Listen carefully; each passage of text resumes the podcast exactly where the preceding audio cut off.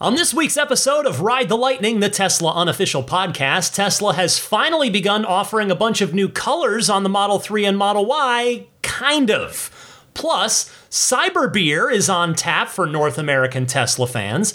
Tesla live streamed an off road test of the Cybertruck in some famously difficult conditions, and more.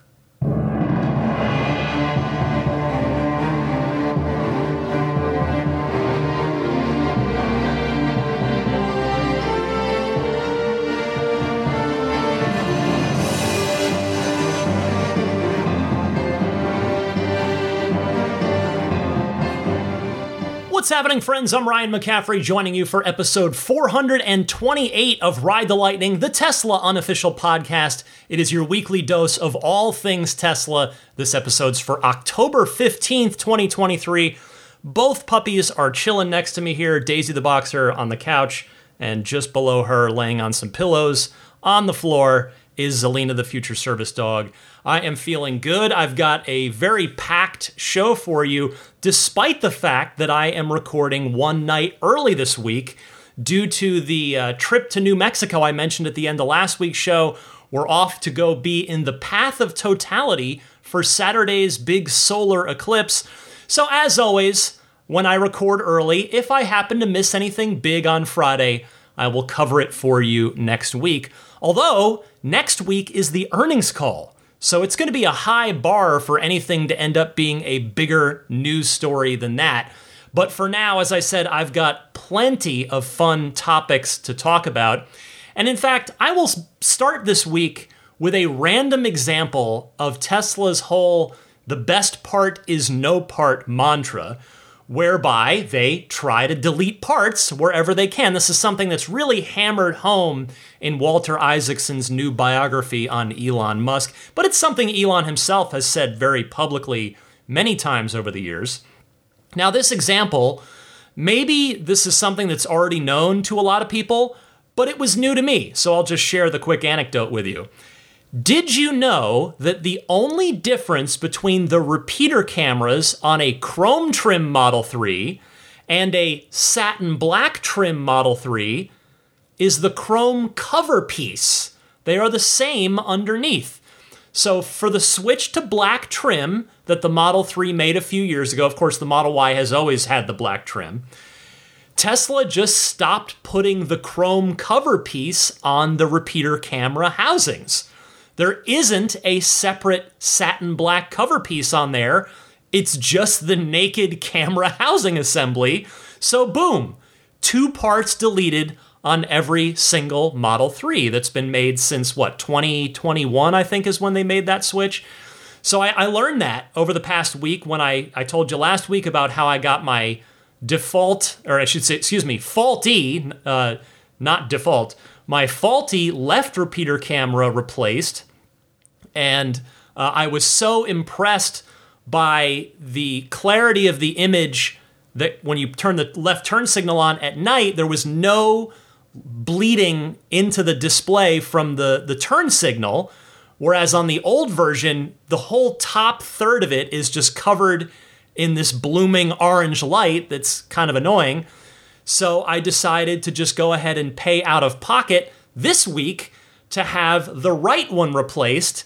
It also they also didn't match because I had the the chrome cover chrome deleted that has the little Tesla T logo on it. So I had a plain one on the left side and then the chrome deleted one with the T logo on the right side. So for both the both, both pure vanity reasons and also to eliminate the blinker light bleeding on both sides instead of just one side, I had the right one replaced. In fact, just today, just this morning, as I record, Tesla mobile service came out again. They were in and out in 10 minutes at the most because they, just popped that uh, they just pop that repeater camera off, plug in the new one, they hop in the car, test it to make sure it works, recalibrate the cameras, uh, which of course happens when I drive the car. They just hit the reset, you know, the calibrate camera button, and they're done. They're out of there.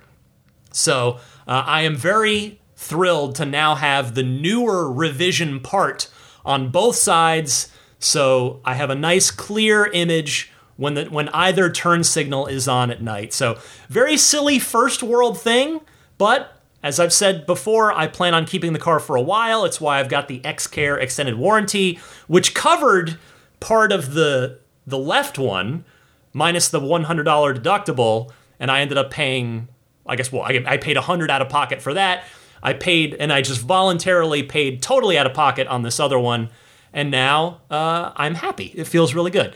Anyway, I just thought that was a fun little anecdote about how Tesla in, impl- implements that whole best part is no part philosophy.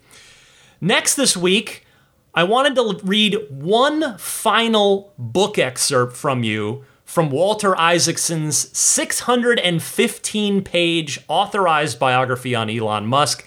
This is the last one. I've done this, what, the last three, maybe even four weeks. So, plenty of samples. If you are liking these, these excerpts, certainly go pick up the book. It's available anywhere books are stole, sold. It's all over airports, any bookstore, any, any of course, digital uh, online bookstore, whether it's Apple or what have you, Amazon, etc. So, this one, speaking of deleting parts, is about deleting radar from the cars. So, this is from January of 2021. It's chapter 66. And I'll read you a little bit here. Now, this is something that we all have, a lot of us have lived through this. I still have radar in my car, although it was turned off. And so I guess in, in one way or another, all of us have been affected by this decision if we use autopilot, as I think many of you listening do. So here you go.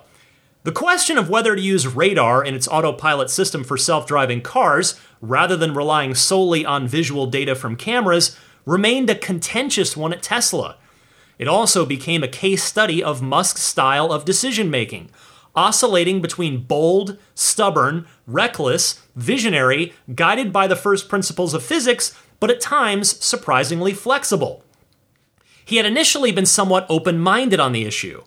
When the Tesla Model S was upgraded in 2016, that's referring to Autopilot 2, when they moved on from Mobileye, he reluctantly allowed the Autopilot team to use a forward facing radar in addition to the car's eight cameras and he authorized his engineers to have a program to build its own radar system known as Phoenix. But by the beginning of 2021, the use of radar was causing problems. The microchip shortages arising from COVID meant that Tesla's suppliers could not provide enough of them. Plus, the Phoenix system that Tesla was building in house was not working well. Quote, We have a choice, Musk declared in a fateful meeting early that January we can shut down car production, we can make Phoenix work right away, or we can remove radar entirely. End quote. There was no doubt which option he preferred. Quote, we should be able to kick BUTT, except it's the other word, on this with a pure vision solution. Not requiring radar and vision to identify the same object is a mega game changer. Some of his top team, especially automotive president Jerome Guillen, pushed back. Deleting radar, he argued, would be unsafe. Radar could detect objects not easily visible to a camera or the human eye. A meeting was scheduled for the entire team to debate the issue and make a decision. After all the arguments were aired, Musk paused for about 40 seconds. Quote, I'm pulling the plug, he finally said. Delete radar. Guillen continued to push back, and Musk got coldly angry. If you won't remove it, he said, I will get someone else who will. On January 22, 2021, he sent out an email, quote, Going forward, turn off radar, it said. It's a terrible crutch. I'm not kidding. And it's clear that camera only driving is working well. Guillen soon left the company. Musk's decision to delete radar sparked a public debate a deeply reported New York Times investigation by Cade Metz and Neal Boudette revealed that many Tesla engineers had deep misgivings. Quote, Unlike technologists at almost every other company working on self driving vehicles, Mr. Musk insisted that autonomy could be achieved solely with cameras, they wrote. But many Tesla engineers questioned whether it was safe enough to rely on cameras without the benefit of other sensing devices, and whether Mr. Musk was promising drivers too much about autopilot's capabilities. End quote. Edward Niedermeyer, who had written a critical book on Tesla titled Ludicrous, unleashed a thread of tweets. Quote, improvements to common driver assistance systems is moving the industry toward more radar and even more novel modalities like LiDAR and thermal imaging, he wrote. Tesla, in a marked contrast, is moving backwards. And Dan O'Dowd, a software security entrepreneur, took out a full page ad in the New York Times calling Tesla's self driving system, quote, the worst software ever sold by a Fortune 500 company, end quote. We could get into Dan another time, but that's, we're focusing on the book excerpt here. Tesla had long been a target of investigations by the National Highway Traffic Safety Administration, and these picked up after the 2021 removal of radar. In a study, it recorded 273 accidents by Tesla drivers using some level of driver assist systems, five of which resulted in deaths. It also opened invest- an investigation into 11 Tesla crashes with emergency vehicles. Musk was convinced that bad drivers rather than bad software were the main reason for most of the accidents. At one meeting, he suggested using data collected from the car's cameras, one of which is inside the car and focused on the driver, to prove when there was driver error.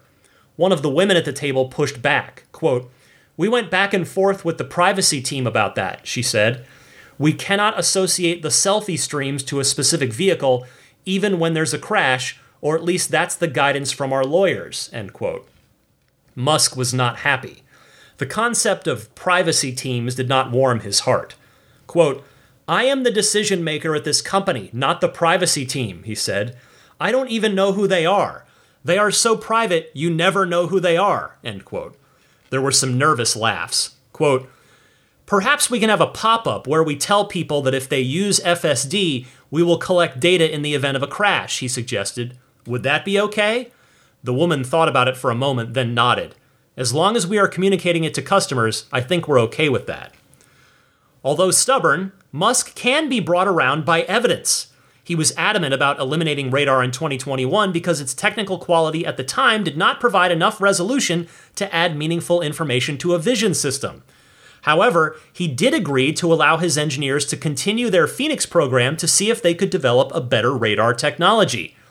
Lars Moravy, Musk's head of vehicle engineering, put a Danish born engineer named Pete Schoetzoff, I, I guarantee I've uh, assaulted that, that last name, I'm sorry, Pete. They put Pete in charge. Quote, Elon's not against radar, Moravy says. He's just against bad radar. Scheutzow's, okay, I think I've got it now. Scheutzow's team developed a radar system that focused on cases where a human driver might not be able to see something. Quote, you may be right, Musk said, and he secretly signed off on trying out the new system in the more expensive Model S and this is actually a, an error in the book. It should say Model X here, but it says Model Y. Quote, it's a Musk much more sophisticated radar than general automotive radar, Musk says. It's what you would see in a weapons system. It creates a picture of what's going on rather than just getting a ping back, end quote. Did he really plan to put it in Tesla's high end cars? Quote, It's worth experimenting. I'm always open to evidence from physics experiments. So I thought that was a particularly interesting passage, not just because it gives us the behind the scenes on that, the internal team debate on deleting radar, but it also brings up the Phoenix HD radar that we know is in the we already knew is in the Model S, the new Model S and the Model X. It doesn't answer the question, however, of will Tesla ever do anything with the Phoenix HD radar that's on the new S's and X's? That's a huge question that I personally have, and I'm sure many of you do too, particularly those of you who have purchased a new Model S or new Model X. I suppose once someone figures out whether or not the Cybertruck has the Phoenix HD radar as well, then that will probably give us a pretty good idea of our answer on, on that, and whether or not Tesla intends to ever do anything with the Phoenix system. So there you go. Uh, again, pick up the Isaacson biography if you are interested in reading the rest of it. Before I get started with the bulk of this week's Tesla news, I've got another appetizer for you. The V4 supercharger rollout has finally begun here in the United States. As of this recording, there are three V4 stations currently under construction. One is at the Nevada Gigafactory in Sparks, Nevada, just outside of Reno, of course. One is in Wilsonville, Oregon. Credit to Portland resident Cabby, that's the username there from the TMC forum for the find on that one. And the third is in Prattville, Alabama. Those are, you know, two of those locations. One of them, the Gigafactory, you would think, yes, that makes perfect sense for one of the first V4 superchargers, particularly since the Tesla Semi and, uh, excuse me, the Tesla Cybertruck will no doubt be spending time up there because it's one of the, the home Tesla facilities. But those other two, Oregon and Alabama, you probably wouldn't have guessed those on the first try, but that's neither here nor there. Uh, what I am curious about is how long it's going to take for the V3s to stop being built altogether. Is it going to be three months? Is it six months? Could it be a year? I mean, Tesla does tend to move fast, we know that. But it's tough to know on this one. I mean, I feel like when I look back on the switch from V2 to V3, that the V3s displace the V2s pretty quickly. So we'll see if that happens with this one. I mean, here, I'll give you, before I move on, I'll give you one very visible example. What about the supercharger drive in diner that is under construction right now in Hollywood? Is that going to have V4s or V3s? I mean, you would think that Tesla would want the latest and greatest for that one since that one's going to get a lot of attention and, for all intents and purposes, be a, if not the flagship supercharger in North America. I will be very curious to find out as construction continues on that drive in diner in Hollywood. One more super fun thing here before I get started with this week's main Tesla news stories. This just happened today, Thursday, as I record as well. Tesla has launched a new website with a new product, one that I have ordered and definitely plan to enjoy, and perhaps you might as well. And that is Cyberbeer. Yes, the the close cousin of Gigabeer. In fact, it appears to be the same thing. More on that in a second.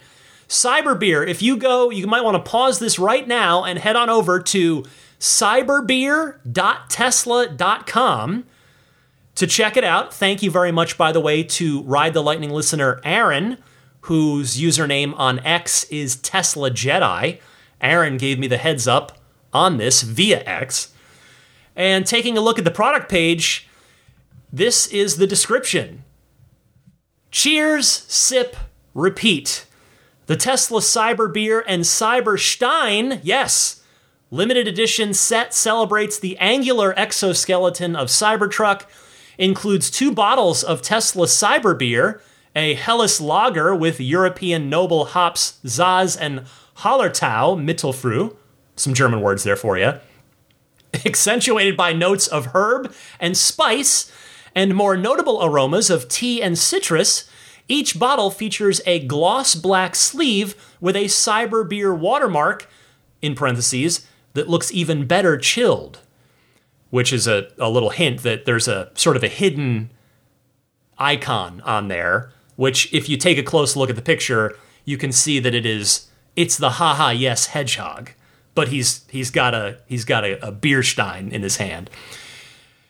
The two matte black ceramic beer steins were glazed and fired to mirror the form of the Cybertruck and finished with a gloss interior and signature Tesla logo must be 21 years old to purchase. Each box contains two Cyber beers and two Cyber Steins. The ingredients are premium German malts, noble hops, and water. Brewed and bottled in California by Buzzrock Brewing Company. Note orders will begin shipping in late October of 2023. So, uh, I think this should taste about the same as the original Giga beer from Germany, since the ingredients all appear to be the same German ingredients. It's just being brewed by a and bottled by a California brewery. Not unlike how if you look at really any imported beer, whether it's Guinness or I don't know, Beck's or or any of those, if you look on the label, it'll say like imported by so and so in Stamford, Connecticut, or something like that. So I suspect the, the taste should be very close, if not exact, to the actual German Giga beer, which I have had the pleasure of tasting. So I'm, I'm very eager to get mine and give them a taste. These, these uh, domestic versions here from the US and California. But the reason that I bought this, honestly, because it's not cheap, it's 150 bucks, which was honestly at the very upper limit of what I was willing to pay. If it didn't have the Cybersteins, I would I would not have bothered, since I have had the pleasure already, which I realize not many people have, of having the Giga beer from Germany. But $150, but uh, the, the, the Steins are what I'm excited about here. I will honestly use them regularly beyond just the cyber beer. And I will add there's also available a $50 stainless steel cyber opener. Yes, it is a bottle opener that's kind of wedge shaped like the Cybertruck. That one was a bridge too far for me. I already feel like I wasted $50 on another small hunk of Cybertruck shaped stainless steel back when the Cyber Whistle came out. And I just was not in a mood to spend 50 bucks on a bottle opener when I have a perfectly good cheap one in my kitchen junk drawer over there. Uh, and I and plus the fact that I just spent $150 on the two beers and the two steins by themselves. So anyway, hopefully this is not sold out by the time you hear this. Most of you will start hearing this on Sunday. As of now, like it's not a thing that's sold out instantaneously. I'm on the website right now, here late, late on Thursday night, and it is still available. So hopefully you're able to get your hands on it. If you're interested, again, you can go to cyberbeer.tesla.com. I would recommend, though, that you act quickly if you are interested because you kind of never know with these Tesla products you know the, the non-car products they do tend to sell out fast. And this was advertised as a limited thing so there, there's not going to just be an endless supply of it. All right i hope all of you who are very kindly and generously backing me on patreon at that popular $10 a month tier enjoyed this week's lightning round mini episode which i do every single week on patreon it was about my recap on the event I went to last night at a local bookstore that was a it was a conversation with e- the aforementioned Elon Musk biographer Walter Isaacson. He was interviewed for a little over an hour by a local journalist, and it was a it was a really interesting chat. It was it was kind of it was neat to hear Walter's perspective on reporting on Elon for two years, just embedding with the guy in his daily life, mostly for for two years there. So I talked about that on this week's lightning round mini episode. There are now 67 of those, I believe. So if you'd like to hear all of them, plus any all the rest of them that I'm going to do every week moving forward, you can go on to patreon.com slash Tesla podcast.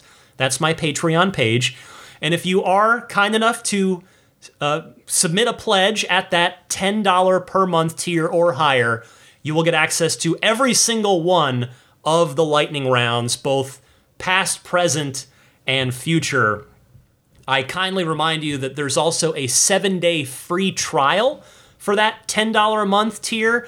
So if you'd like to just sign up on that seven day free trial, you can get a you can just kind of get a taste of, of what being a Patreon backer of mine is like. You'll get the early access to each week's episode. In fact, in, in this case, this one, the Patreon backers got it a day early than they even normally get it. They got it on late Thursday night. So, um, you know, I try to try to say thank you on Patreon to those of you who are kind enough to support me there with the the early access, and then at that ten dollar tier, the early access and those weekly lightning round episodes. All right, let's get to the big story this week. The headline story Tesla is now offering their own wraps for 2023 and newer Model 3s and Model Ys.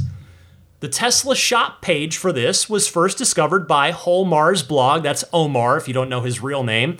over on X. So tip of the cap to Omar there.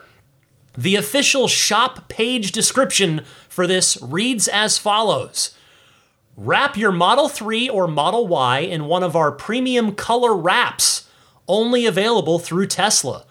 Offered in seven exclusive colors, this self healing urethane based film protects the paint beneath from chips, scratches, and swirling. Purchase price includes cost of materials and installation. Currently participating Tesla service centers include West Covina, California, and Carlsbad, California. Note available for 2023 plus Model 3 and Model Y vehicles.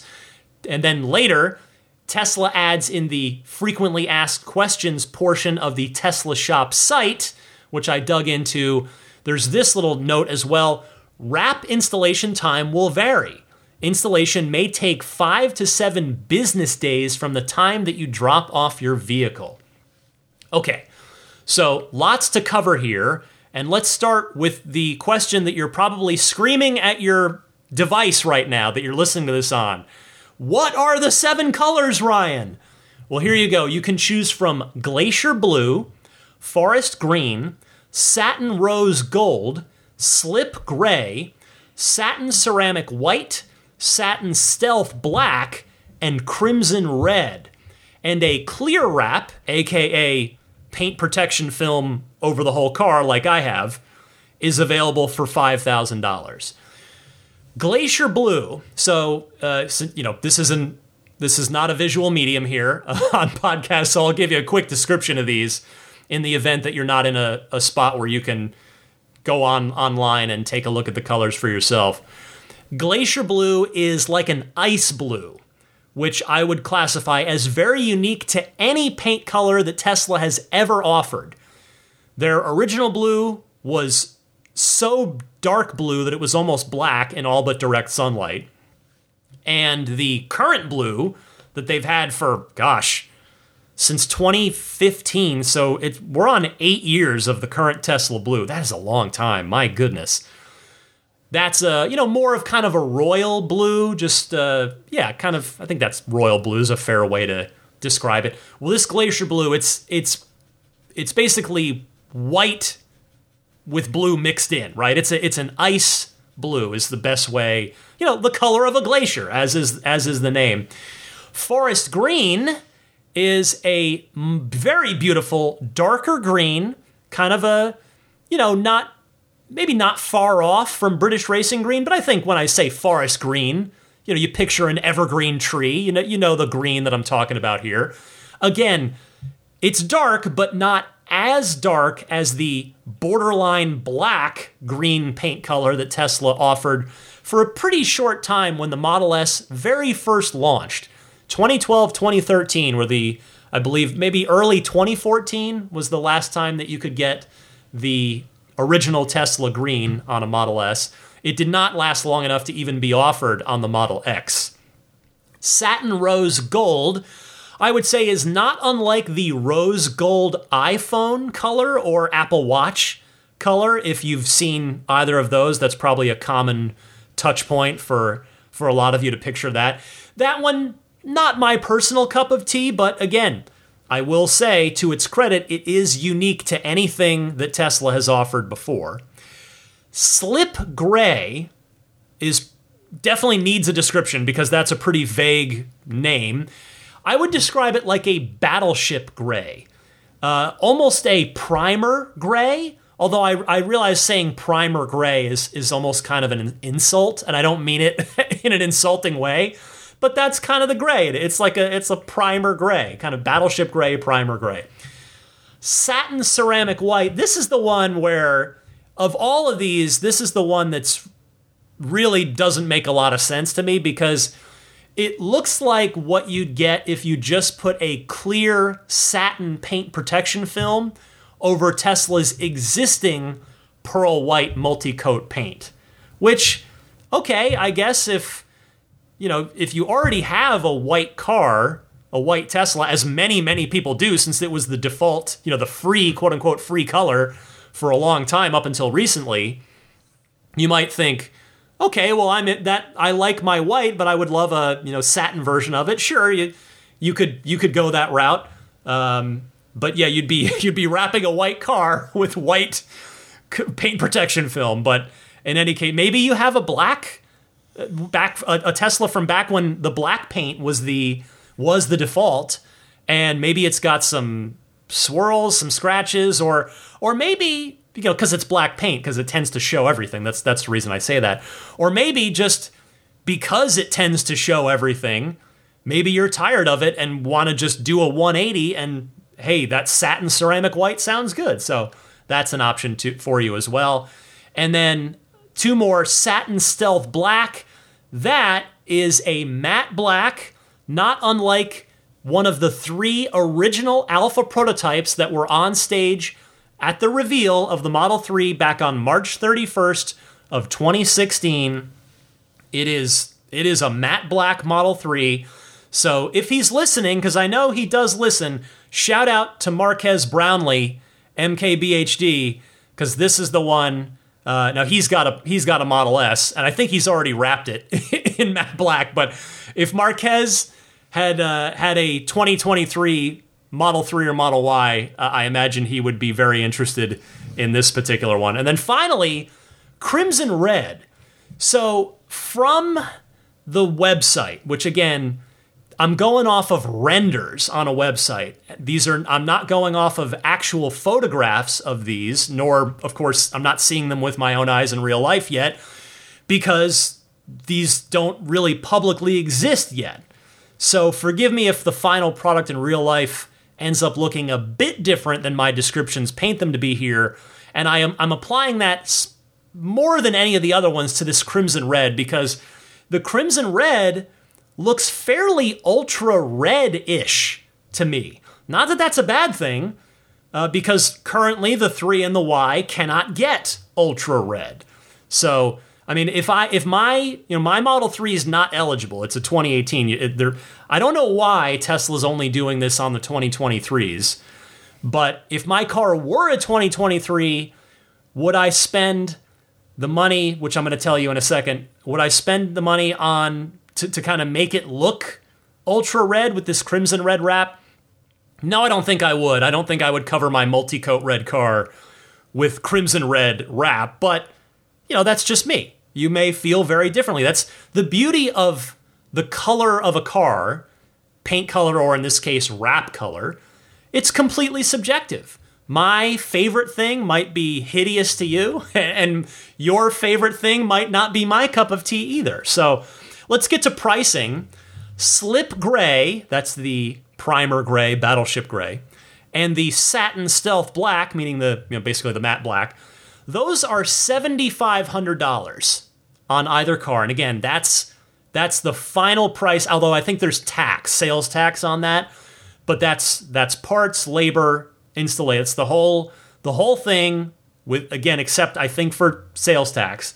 7500 for those two.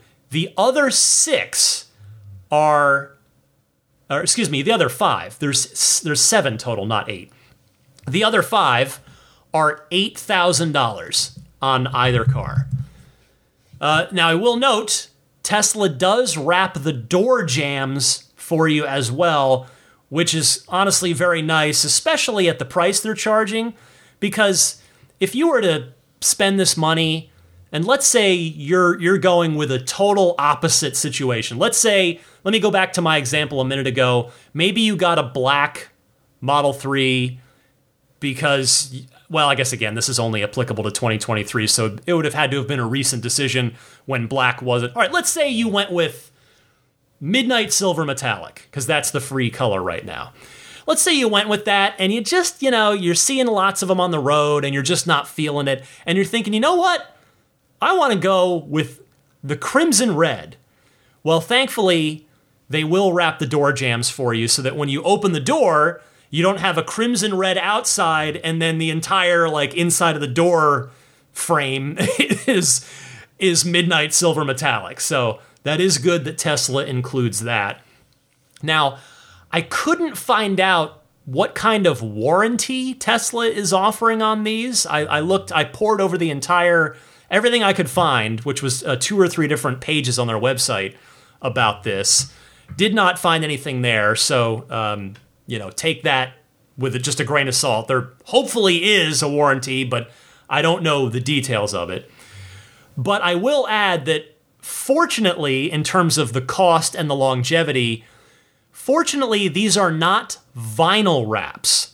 They are, in fact, colored paint protection film, which means it should last a lot longer than vinyl would. A vinyl wrap, according to professional detailers, is is kind of a, a three to five year situation. And after that, it's it kind of needs to be taken off the car and, and redone. So these should last a good bit longer, which is good because these are not cheap, right? This is this is a good bit of money. Now, the the warranty question aside, I will say I think it is pretty cool that Tesla's offering these, though maybe it's less cool for Southern California area professional car detailers. Obviously, the one professional car detailer I know is up here in my neck of the woods in the San Francisco Bay Area. I texted Jeff McGovern of Immaculate Reflections about when I when this first popped up earlier this week, and he texted back saying he didn't weigh in on it. He just texted back saying, "Oh yeah, the the the detailer forums where all the car detailers chat with each other are are blowing up about this." So clearly there is some discussion had and understandably so going on in in the professional detailer circles. And I have to presume that at some point, probably sooner rather than later, that this will expand to other regions. Maybe not everywhere necessarily. I mean, there basically has to be training involved to do this well. I mean, that's what makes a professional detailer a professional. They they make it look so good, so seamless, and they do it in a reasonable amount of time. They're not they're not an amateur that's maybe taking like a month to like do, doing a, a panel a week kind of thing. There is a reason that professional detailers charge what they charge is because they're they're experts at doing this in a, in a, in a really beautiful professional way. But uh, beyond that, I imagine in terms of expanding this out that Tesla might only target the areas where there are higher concentrations of Teslas, meaning that they could do enough of these wraps to make it worthwhile to them versus necessarily rolling it out to every single service center. Now, don't get me wrong, I hope they do so that every Tesla owner has this available to them if they want. But I I could see a scenario where some of the you know less population dense areas where Tesla I guess maybe that maybe it's maybe that's kind of a moot point because Tesla only really opens service centers in places where they have high enough concentrations of cars. All right. You know what? I'm I'm editing myself on the fly here. Forget that part. But in any case, 7,500 to $8,000, depending on the wrap, starting out in Southern California for now. Before I continue with the news this week, there's a Cybertruck story up next. A reminder that Ride the Lightning is brought to you in part this week by Oracle NetSuite. Business owners, tell me if any of this sounds familiar. Your business gets to a certain size, the cracks start to emerge. Things you used to do in a day are taking a week you have too many manual processes. You don't have one source of truth. If this is you, you should know these three numbers. You may have them memorized by now after hearing this the last few weeks 36,000, 25, and 1. So the 36,000, that is the number of businesses which have upgraded to NetSuite by Oracle. NetSuite is the number one cloud financial system, streamlining accounting, financial management, inventory, HR, and more. 25. That is the age NetSuite turns this year. That's 25 years of helping businesses do more with less, close their books in days, not weeks, and drive down costs. And the number one, because your business is one of a kind. So you get a customized solution for all of your KPIs in one efficient system with one source of truth. Manage risk, get reliable forecasts, and improve margins everything you need all in one place. As I've said, I'm a one man show today, but moving forward, who knows? maybe one day, if Ride the Lightning keeps growing, it'll turn into its own company with a team. And if and when that day comes, I will look to NetSuite to help make managing my business easier by keeping all of my most important business tasks in one place. Right now, though, for you, you can download NetSuite's popular KPI checklist designed to give you consistently excellent performance absolutely free at netsuite.com slash lightning.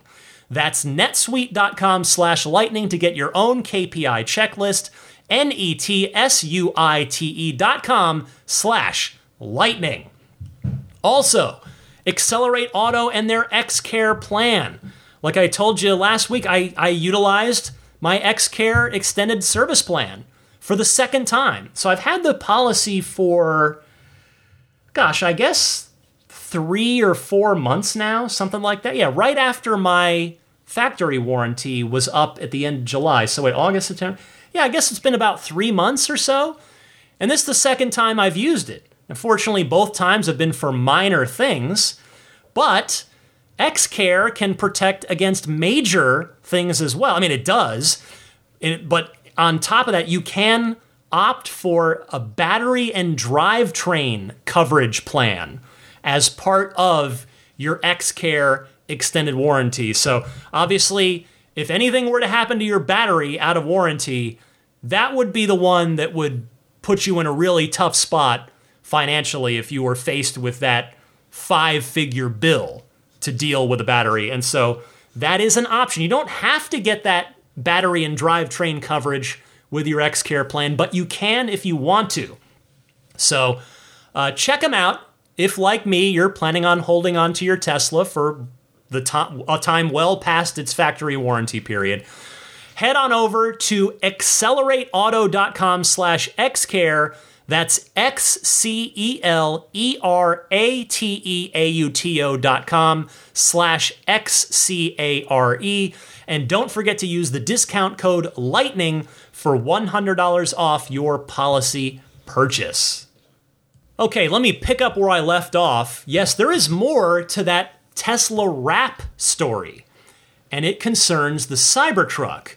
So, if you're curious, as many of you no doubt are, once again, Omar from Whole Mars blog appears to have gotten tipped off by somebody at Tesla with regard to whether or not the Cybertruck will also have fa- well, not factory, but service center installed wraps available to customers because he tweeted, quote, "Yes, it will be offered on the Cybertruck as well when it launches." So, I want to pause right here and say I will be the first to admit that I was wrong about this. I do my best to get it right, but I don't always get it right, and I got it wrong here. When we first started seeing the engineering prototype Cybertrucks running around with wraps, people in the community wondered if it meant that Tesla was going to offer them when the truck actually came out. And I said on this podcast, I was of the opinion that I thought it was just the engineers out there having a bit of fun but that Tesla probably wouldn't want to bog down the service centers with big, long detailing jobs like this, you know? So I, I will admit, I definitely read that one wrong, but I am happy to be wrong because this is going to be a nice option for Cybertruck owners to have to have some easy customization solutions if they want to pursue it. Now, I say easy, it won't be cheap but I say easy because, of course, every Cybertruck owner will have customization options. All they have to do is take it to a professional detailer. But booking an appointment in your Tesla app at your nearest service center and just choosing from a menu of pre selected wraps from Tesla would make that process much easier and more painless for a lot of people that maybe, you know, they're just looking for more of a turnkey solution there. As I have said, I will be keeping mine in its original naked stainless steel form, as I'm sure all of you either have guessed or are sick of hearing at this point. As, I, as I've said, for me, the stainless steel body is literally the reason that I am buying it, because I otherwise have no need for a truck. So the stainless steel, it is that is the draw for me. I, I have to get back you know, I've I owned the first stainless steel vehicle, so I want to own the next one that's ever been made as well.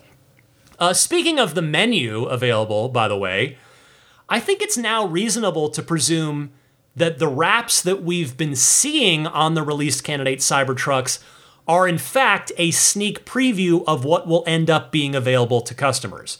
That means the black and white camouflage, the digital camouflage, and okay, well, for legal reasons, Tesla might not sell the F- the Ford F-150 Lightning wrap or the Toyota Tundra wrap that they have uh, shown in public.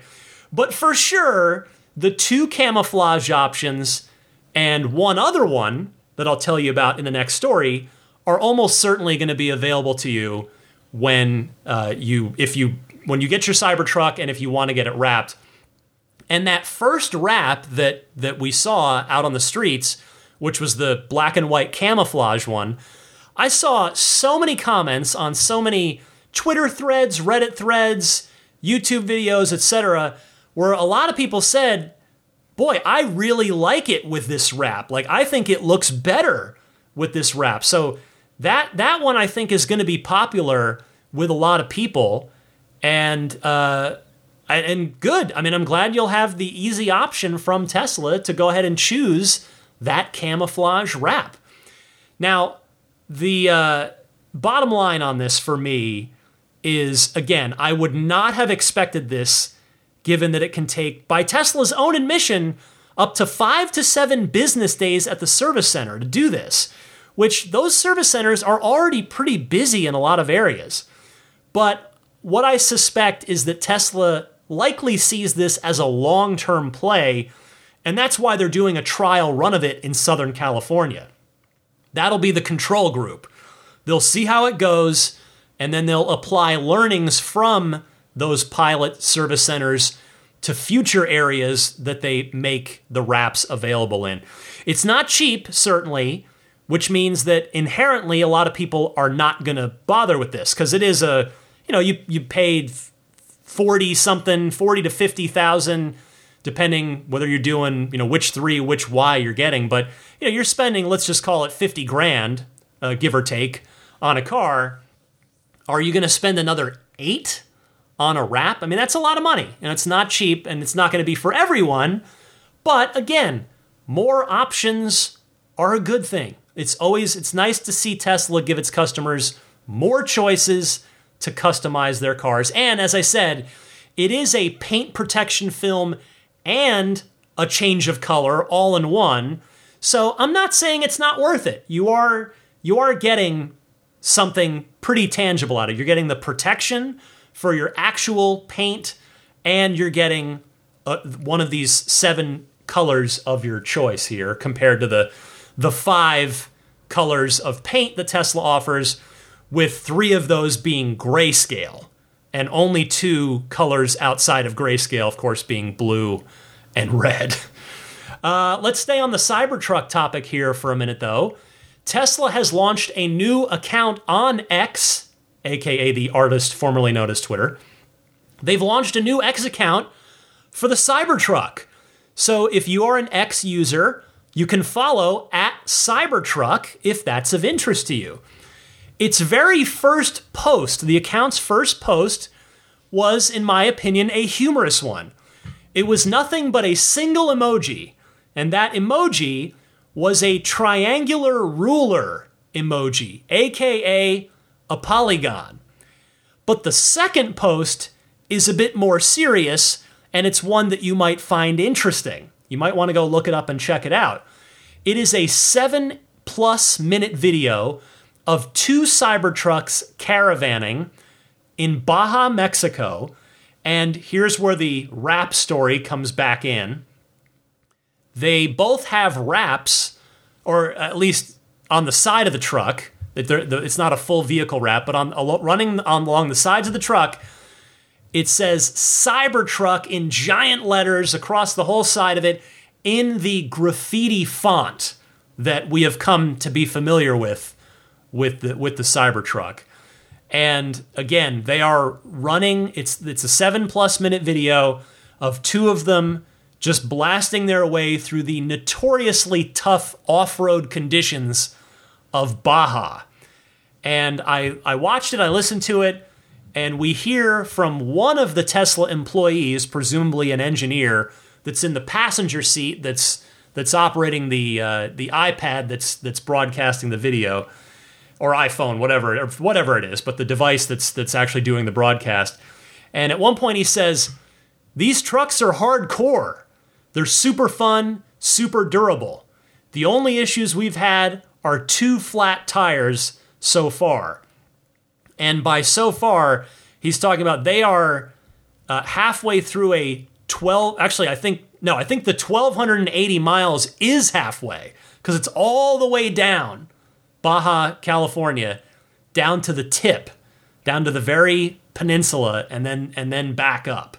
So 1280 miles in one direction and uh, it's it was it was just kind of cool to watch. On on X later, Tesla's VP of Vehicle Engineering who, uh, of course, that's uh, that's Lars Moravy, who I mentioned. I think he was in the book excerpt that I read to you a few minutes ago. He he tweeted, "Amazing work by the whole Tesla team. Baja ain't no joke. Cyber equals truck." And so uh, it's yeah, Baja, California, and and interestingly, Baja has clearly been a benchmark for the Cybertruck team for a while, because back in 2020 Elon Musk tweeted, quote, we're working on increasing dynamic air suspension travel for better off-roading. It needs to kick butt in Baja, end quote. And it, it, when you watch the video, it's no joke out there. Even just from the short video that Tesla posted, and they described some of the other arguably tougher terrain that they had already faced.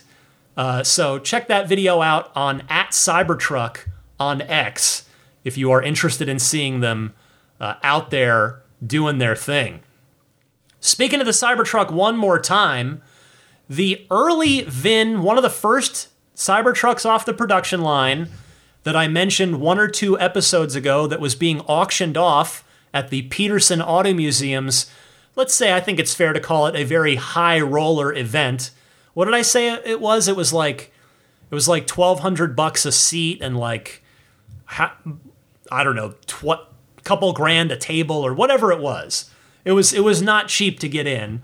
And then there was an auction on top of that for one of the first Cybertrucks off the production line. Whenever that happens, to be clear, I saw a lot of a lot of folks online saying, "Oh, well, so so production started." Yes. No, no, no, that's not what it meant at all. They were effectively auctioning off a JPEG and a picture of a Cybertruck, which will become real once production actually starts. And the winning bid was reportedly $400,000. Now, as I recall, I believe I said I thought it would go for at least $250,000 and clearly, I would not have ended up on stage with Drew Carey if this had been the price is right. I was well under on that one with my 250K bid, if you will. Although, I will say, in the interests of humor, of Elon Musk's sense of humor, it is a shame that the winning bid was not $420,000 or $420,069 that would have been a more humorous outcome.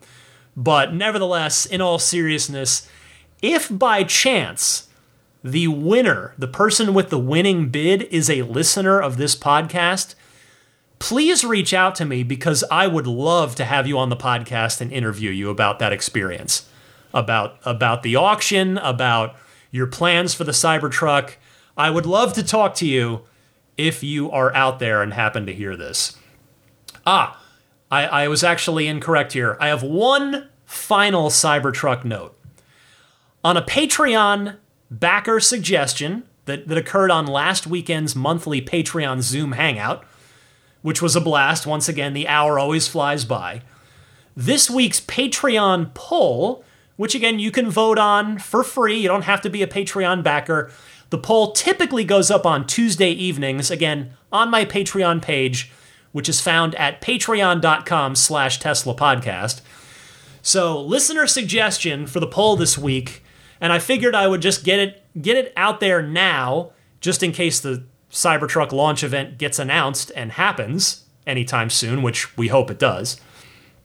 But the question, the poll question was, what do you think the stock market's reaction to the Cybertruck launch event will be on the next day when the market opens? Because, of course, the event's going to be in the evening. 48% of you voted it's going to go up, but not a ton. 31% of you thought the opposite, saying it's going to go down, but not a ton. 11% of you thought it would stay flat. 7% of you thought it's going to go way up. And just 2% of you thought it's going to go way down. Now, the thing about this poll, there's, there's no way to tell what the answer is going to be because you know th- when we think that Tesla's having some awesome thing go on, the, the stock market often reacts in a, in a very unpredictable way where it will just not go up or it'll go down. So we'll see what happens. We can we can bookmark this one. We can circle back to this one and see what actually happens if it aligns with the with the vote or not. If it ends up going up but not a ton, that was the winner of this particular poll. All right. Next up this week, the Model Y has received a mini refresh of sorts in China.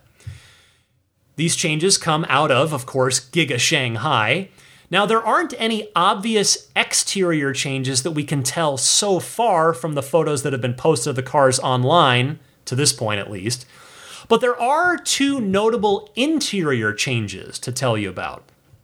The first is a fabric dashboard piece rather than the wood trim piece that the black interior Model Y has had up until now, and the addition of RGB accent lighting on the dashboard, but only on the dashboard, not the doors as well in this case. These changes are very clearly intended to try and keep the Model Y from, from just looking a little stale next to the new Model Y that's now rolling out in China. The fabric dashboard accent, I would bet lunch, is cheaper for Tesla than the wood trim piece that it replaces. Although the RGB lighting is an additional part. I've been talking this week about how, you know, giving examples of how Tesla loves to delete parts. Well, in this case, they are adding one with the RGB accent lighting on the dashboard. It's also an additional cost, obviously, as well not just an additional part. So, again, two things there that Tesla normally does its best to avoid. Now, if you're wondering where on the, again, existing Model Y dashboard that this RGB accent lighting is, it's at the bottom of the dashboard, right on the seam between the base of what is now going to be the new fabric trim piece and that, that kind of silver belt line that that comes between the dashboard and then that the black plastic sort of underdash that goes down towards the footwells.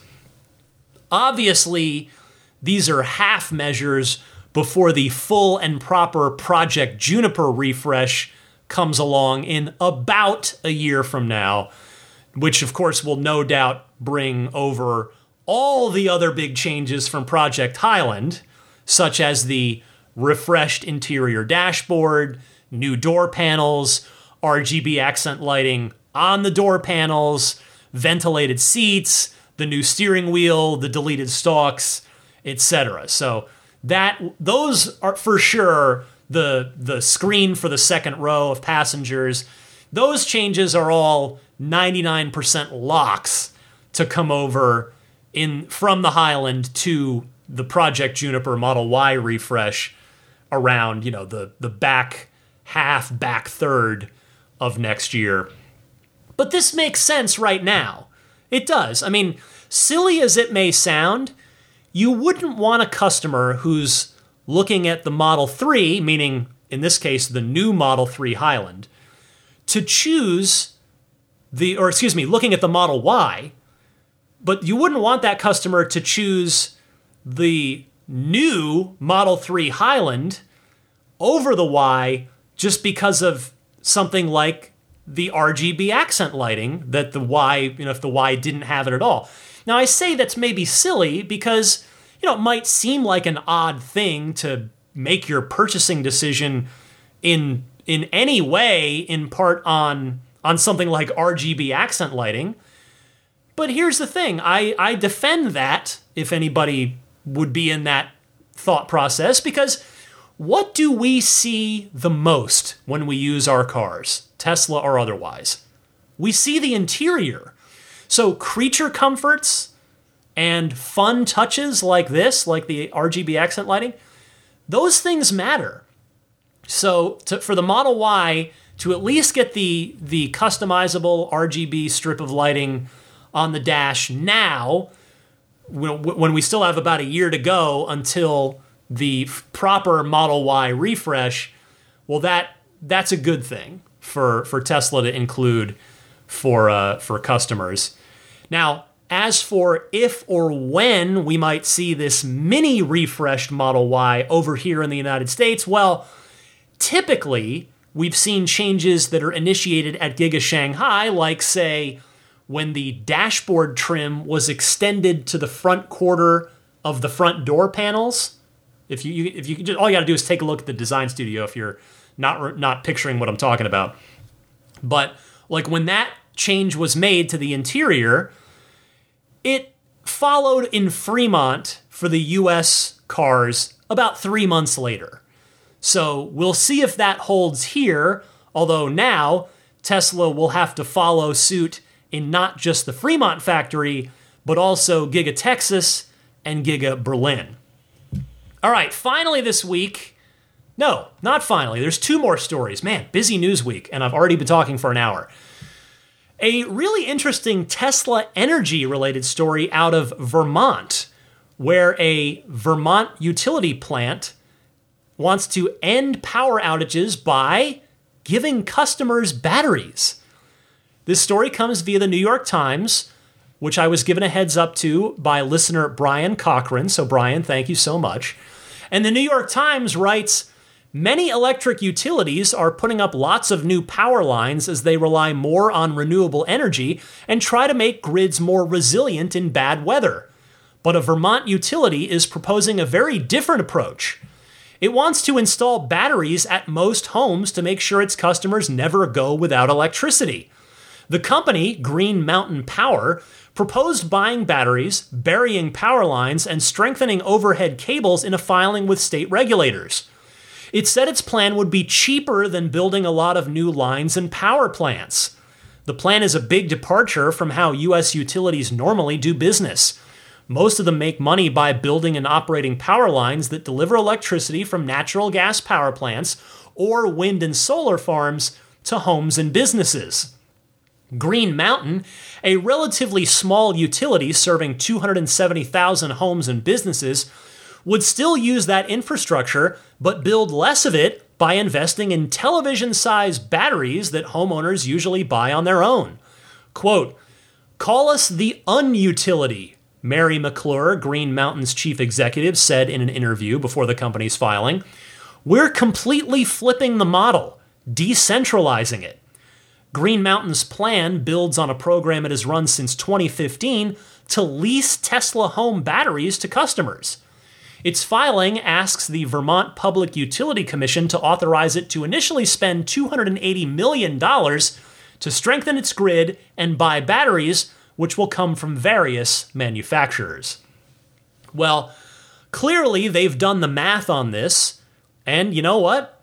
It makes perfect sense because it leverages existing technology that has become normalized here, largely thanks to Tesla, over the last five to seven ish years, which, as Ms. McClure mentioned there, the idea being to decentralize things, which is not unlike the virtual power plant functionality that Tesla has piloted in Texas and in California.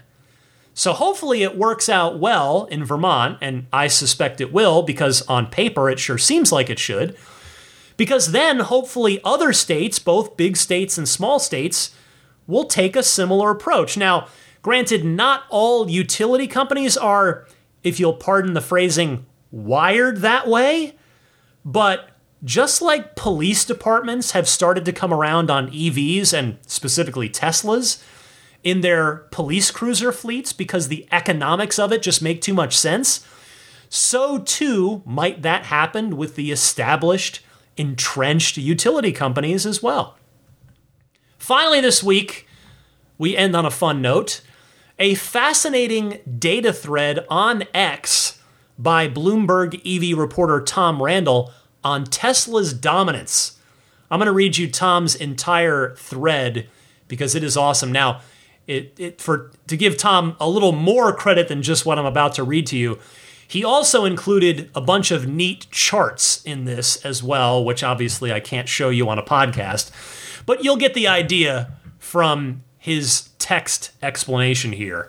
He writes, after a decade of being trounced by Tesla, this was supposed to be the year that traditional automakers finally put up a fight for electric cars. It hasn't turned out that way. In the US, Tesla has been expanding production as fast as all of its competitors combined. Tesla accounts for 61% of fully electric cars ever sold in the US, making it more dominant in EVs than Apple is in smartphones. At the start of the year, Tesla's base Model Y cost $20,000 more than the average selling price of a new car in the US. This week, the Model Y is $4,000 below that benchmark. It's on track to be the best selling car in the world for 2023. Tesla has only one real EV competitor in the world right now China's BYD. In 2009, while Tesla was gluing together batteries in Silicon Valley for its electric roadsters, BYD was building electric buses in Hunan province.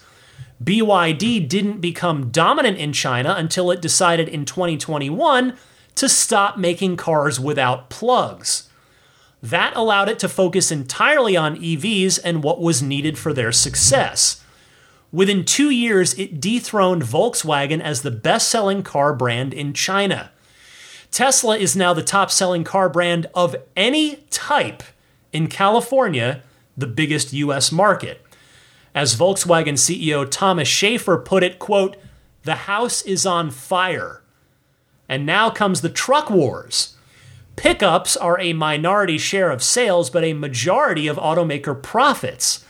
Love it or hate it, Tesla's Cybertruck is a swing for the fences, and legacy automakers seem wholly unprepared for the possibility that it connects. Ultimately, the EV truck wars will be won on cost. And right now, Tesla is so far ahead on EV cost that it's becoming a problem. Scale begets efficiency, begets scale.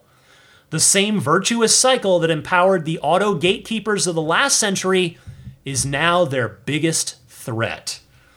Fantastic data driven analysis by Tom here. Thank you very much to Tom Randall. I don't know if you're listening, Tom. In short, at least this is my interpretation of Tom's thread there. It is going to be Tesla in the EV space and everyone else fighting for scraps for the foreseeable future. Now, that's not necessarily a good thing. In fact, I have one devil's advocate theory to share here. It's probably wrong, and as I like to say, I hope I am wrong about this. But stick with me for a minute. What if what if Tesla's aggressive price cuts this year are so aggressive that they actually manage to have the opposite intended effect on the EV movement? Meaning that instead of forcing the legacy automakers to get better and get cheaper, that they instead just throw up their hands and say, forget it, we can't compete. We're going to back off this whole EV thing. for now, and we're just going to double down on gas powered vehicles and hybrids. Now, I say that recognizing fully that it would be an incredibly short sighted way to go. But as I think most of you would agree, it's not uncommon for CEOs of major companies in America to focus primarily on the near term or the next quarter and just delivering good numbers to their shareholders so that those CEOs get paid their fat bonuses. Most CEOs, again, I think most of you would agree, are not like Elon Musk, where they have the long term vision for this kind of stuff. So, while yes, in that scenario, taking the quote unquote easy way out and just going back to ICEs, hybrids, that would be a death sentence. I agree completely with you on that. But I'm just not optimistic that the average major automaker CEO cares.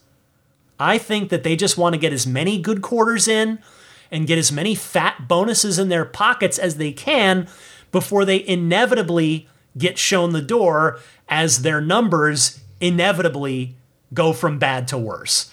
So, again, this is a totally crazy theory. I recognize that but I do think it's based in a plausible reality. Hopefully, we will not see any this happen at all. Hopefully, this is completely fantasy and this isn't going to happen. I know the US government is really trying to push EVs with by funding a lot of charging, you know, charging infrastructure and the of course the the Inflation Reduction Act tax credit. So the government is getting behind EVs so hopefully that plus just customers desiring EVs will force the non Tesla automakers to continue pressing forward even as Tesla squeezes them by lowering its prices and and making it basically impossible to make as good of a car, let alone a better one, for the same money or less that Tesla is. Something to keep an eye on as time goes on. All right, that is a whole lot of news to have talked about for this week. Uh, I will, I guess, need to kick the can down the road on the Ride the Lightning hotline. I do apologize because I, I do appreciate that you, a lot of you take the time to call in. I have a lot of great phone calls queued up. They're teed up. They're here. They're right in front of me. But it's already been an hour and almost 12 minutes here and I do want to be respectful of your time and not make this some three hour marathon, except in like super special circumstances, right? Like, I remember the Model 3 delivery of, excuse me, the unveiling of the Model 3 back in the aforementioned March 31st, 2016. That was like a two hour episode. And maybe the, I could easily see the Cybertruck launch event that's coming up at some point soon. I could see that being a really long episode, but for now, I do, generally speaking, want to be respectful of your time. So I will wait on the ride the lightning hot ride the lightning hotline calls uh, for another day. But if you do want to call in, if you've got something to say, something in reaction to one of the stories this week, or just a question that's come to mind that's Tesla related, you can call me in one of two easy ways. Now, in either case, please try to keep your call to 90 seconds or less so that I can get to as many callers each week as possible. So the two ways to call in are either using your smartphone's built-in. Boy, I'm I've really I'm about ready to wind down here. It's quite late, and I'm I'm starting to lose my ability to speak clearly. but anyway, you can use your smartphone's built-in voice recording software, record that 90 second or less question, and email me. Email it to me at teslapodcast at gmail.com. Or just call and leave a message on the Ride the Lightning hotline. That toll free number that you can dial anytime is 1 888 989 8752. Again, that's 1 888 989 TSLA. I'm not quite done with this podcast, though. I've got a bit more to tell you about, plus a pro tip of the week coming up right after this. Hi, this is Franz von Holzhausen, and you're listening to Ride the Lightning with Ryan McCaffrey, the Tesla unofficial podcast.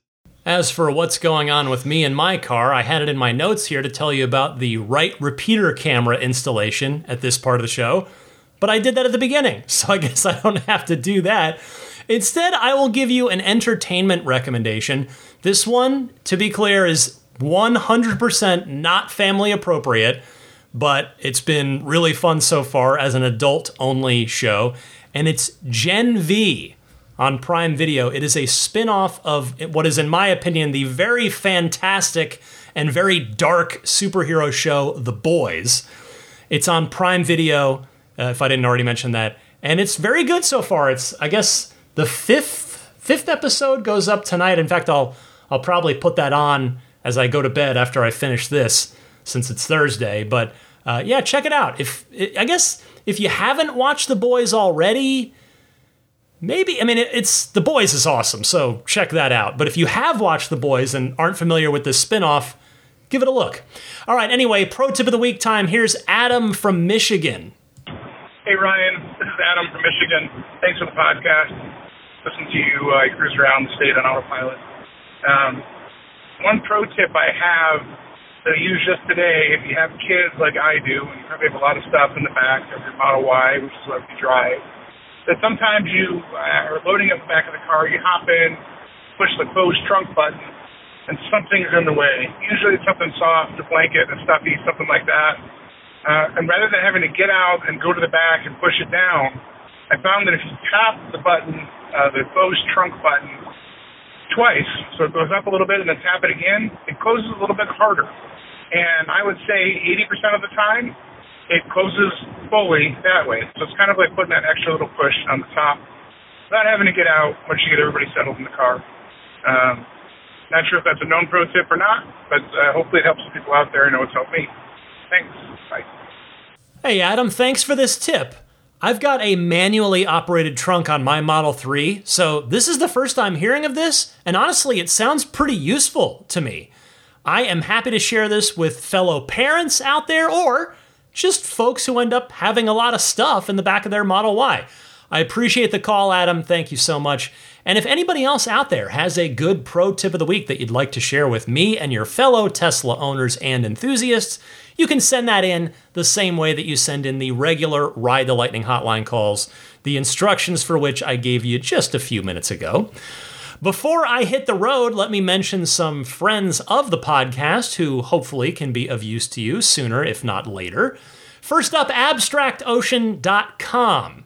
Go there, take a look at all the awesome aftermarket accessories they have such as the rear footwell lighting kit, which I definitely recommend for you Model Y owners, the drop in cup holder stabilizer, if that might be of interest, the fourth generation tempered glass screen protector. That's a pretty awesome product for all the Teslas as well. All that and so much more at abstractocean.com. You can sort by whichever Tesla you have so that it just shows you all the stuff that fits your car. So pile everything you like into your shopping cart, and when you get to checkout, use the coupon code RTL Podcast to get 15% off of your first order.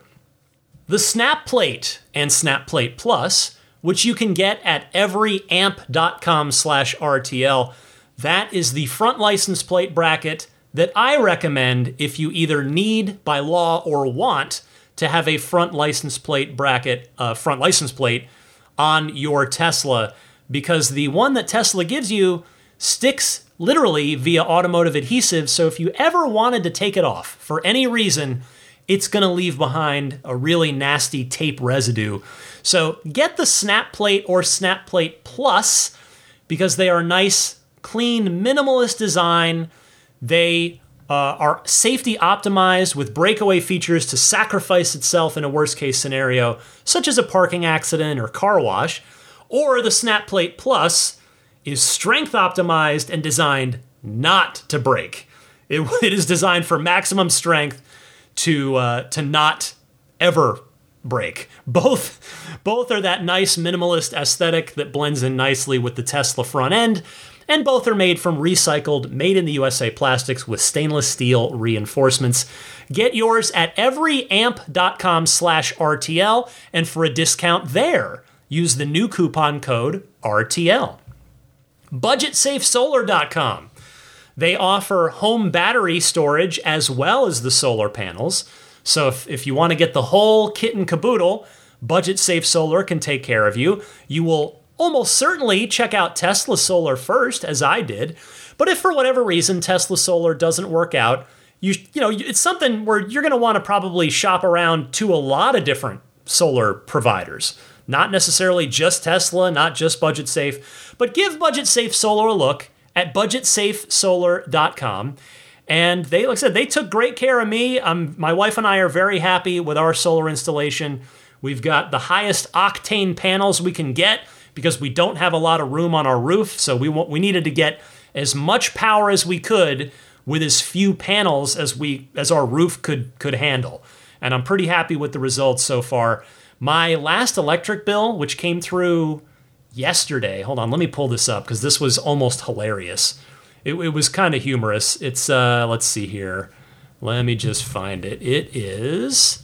I know I'm dragging down the show right now. Here it is, eleven dollars and forty-two cents, and that's all from like the minimum fee. There's uh, my utility has like a minimum fee just to be plugged into the grid. I don't know if that's a common thing or or what, but anyway, it's kind of nice to have a $11 energy bill.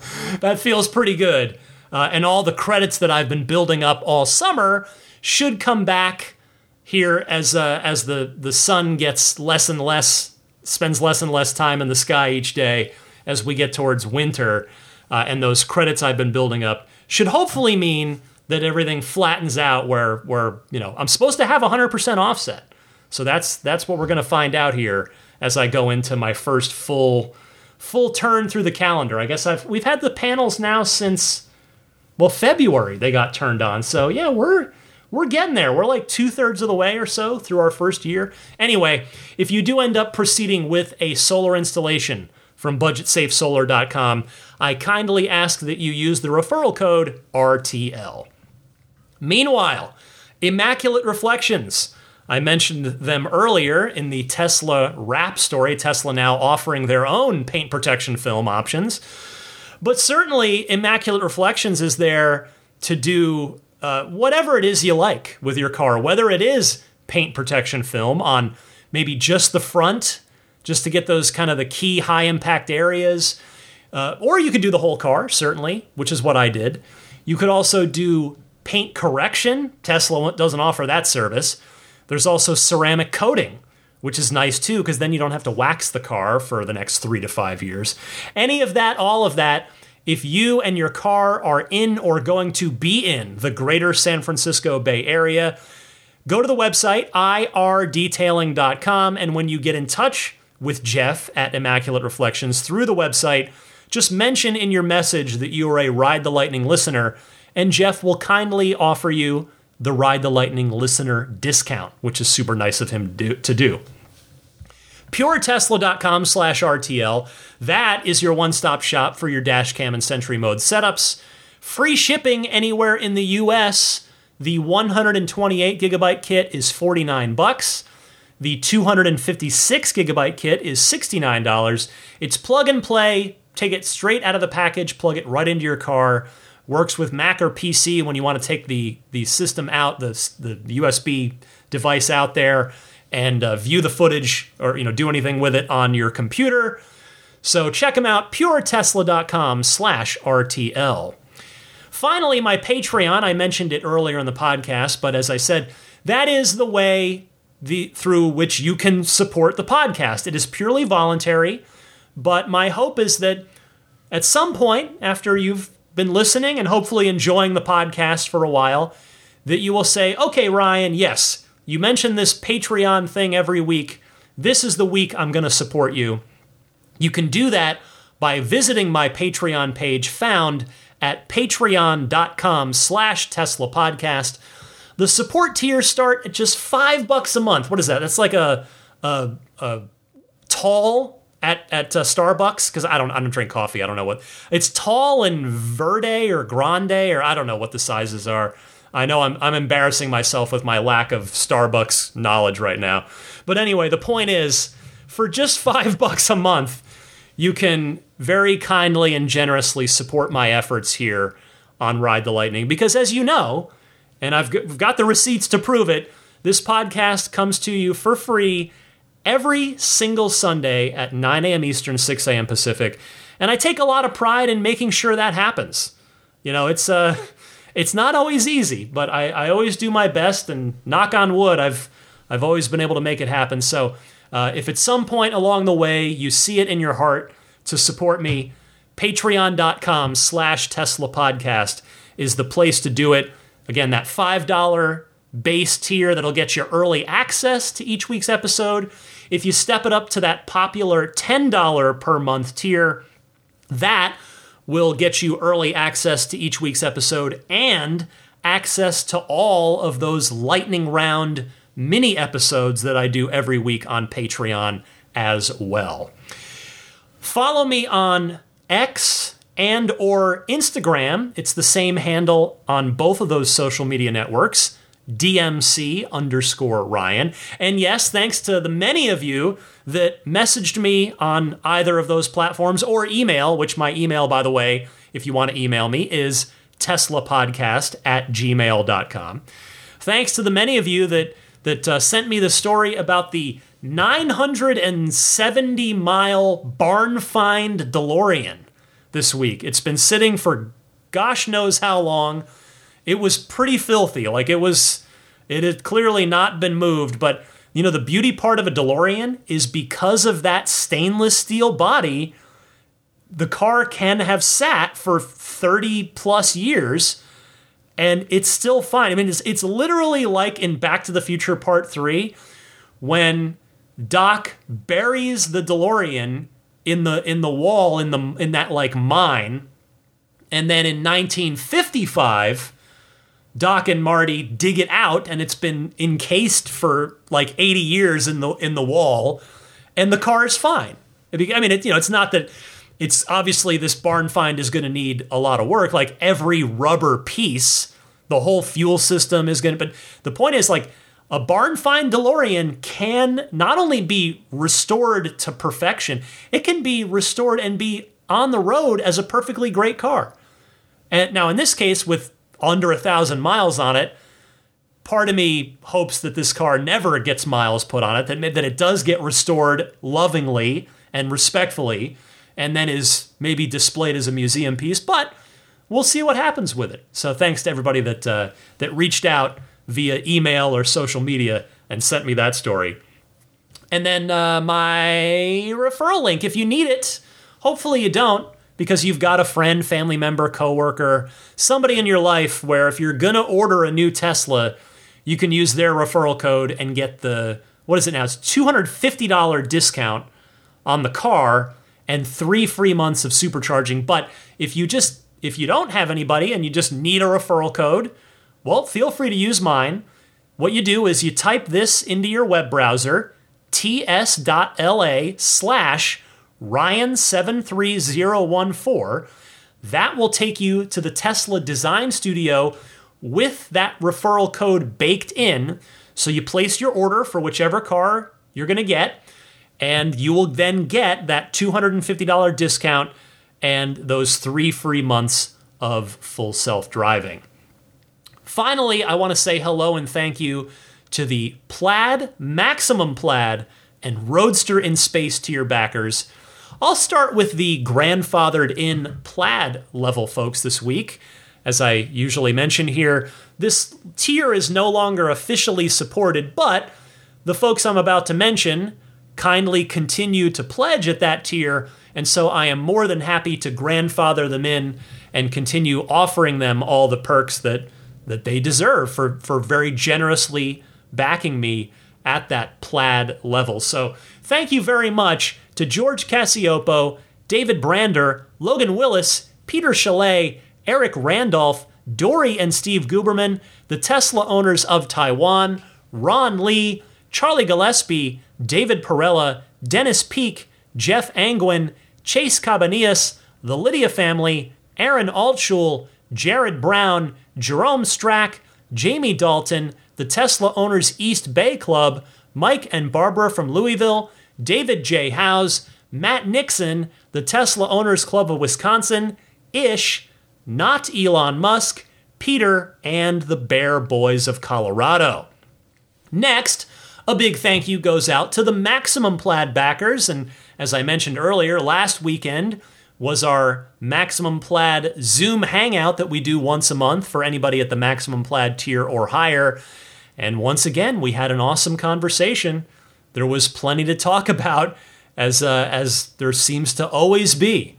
It was it was uh, good times on that uh, hangout. And by the way, if you're in the Maximum Plaid tier and you couldn't make it or, or, or what have you, the recording, the MP3 recording of the Hangout is always posted on Patreon as soon as it's over. So you can go take a look on the Patreon page for that. But for now, I want to thank the Maximum Plaid backers. They are Jonathan Wales, Cameron Clark, Daniel Grummer, Seth Capello, Nick and Tony, the Galpin family, Ryan from New York City, Darren Nickel, Kaz Barnes, Brett Libano, Patrick Wisneski, Gil Cabrera, Watley, Mark Eversole, Todd Badger, Joe Edgel, Kevin Yank, the Tesla Owners Club of San Joaquin Valley, Michael Williams, Will Stedman, Derek Nesselrote, Justin Perez, Jeremy Harris, Chris Beach, Tom Mills, Corey O'Donnell, Aaron,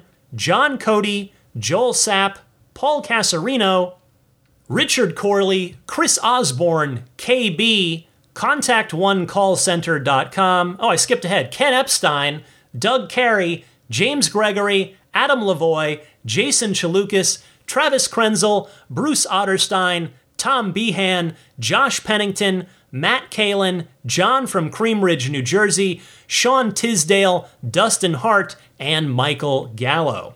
And finally, a big thank you goes out to the Roadster in Space tier backers, the extra generous folks backing me at the highest tier of the Patreon. Thank you to Pete White, Lyle Austin, Steve Radspinner, Fernando Cordero, Lawton from Chicago, Sean Neidig, Neil Weaver, Jackson Wallace, Rolf and Jennifer Evers, Howard Anthony Smith, Victoria Iacovetto, Tesla Hitchhiker 42, Carol Weston, and Robert from near Philly.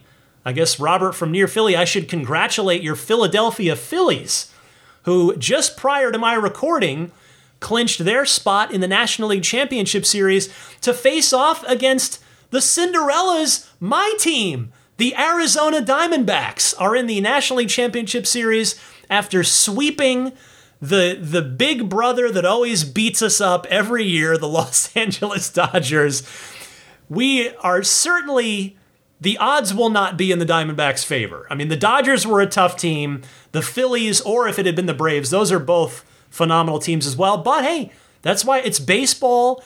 The baseball playoffs are maybe more than any other sport a crapshoot. So the Diamondbacks are playing really well right now.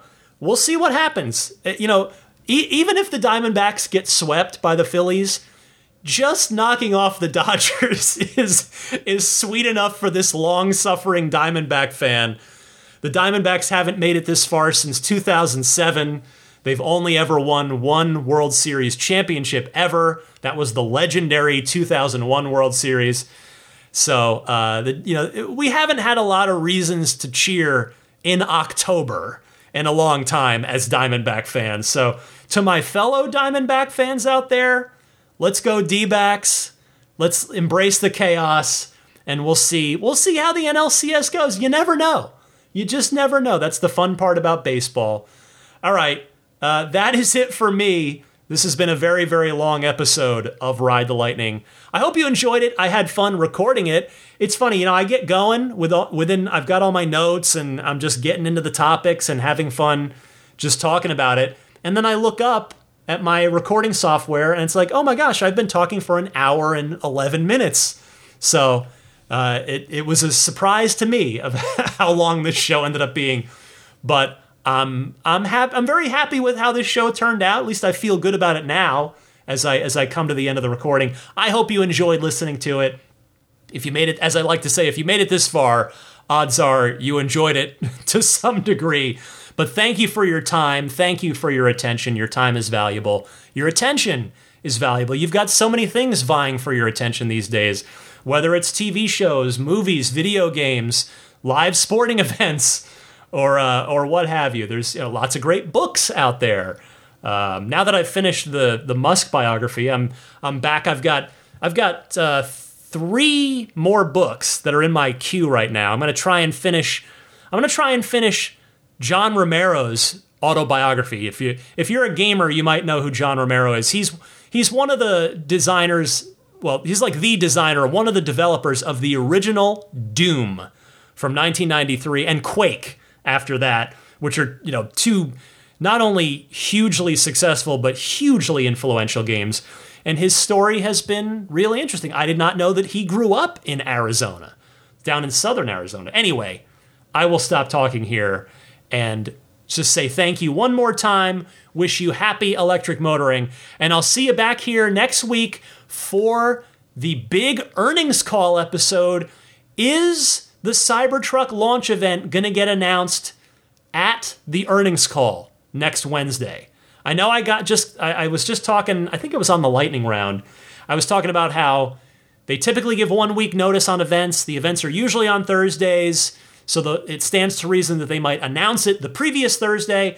But you know, in this case, it is entirely possible, if not even maybe probable, that Tesla will, at the earnings call on Wednesday, announce the delivery date, announce the date for the Cybertruck launch event which, if that were to be the case, it would probably mean that the event would be on Thursday, the 26th. So if they announce it on the earnings call next Wednesday, October 18th, it would likely mean October 26th for the launch of the Cybertruck. We'll see.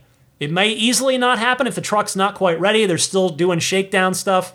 Who knows? But keep an eye. All I'm saying, keep an eye. The earnings call is a is a golden opportunity if they're ready to go to have an extra big pop of news by announcing the launch, the delivery event at the earnings call. So happy electric motoring, my friends, and I'll see you next week.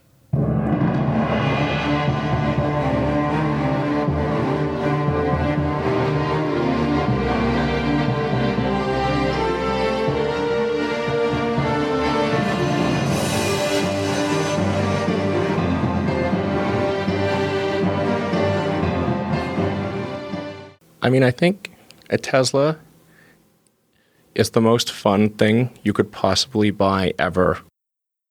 That's what it's meant to be. Our goal is to make it's it's not exactly a car. It's actually a thing to maximize enjoyment. It's maximum fun.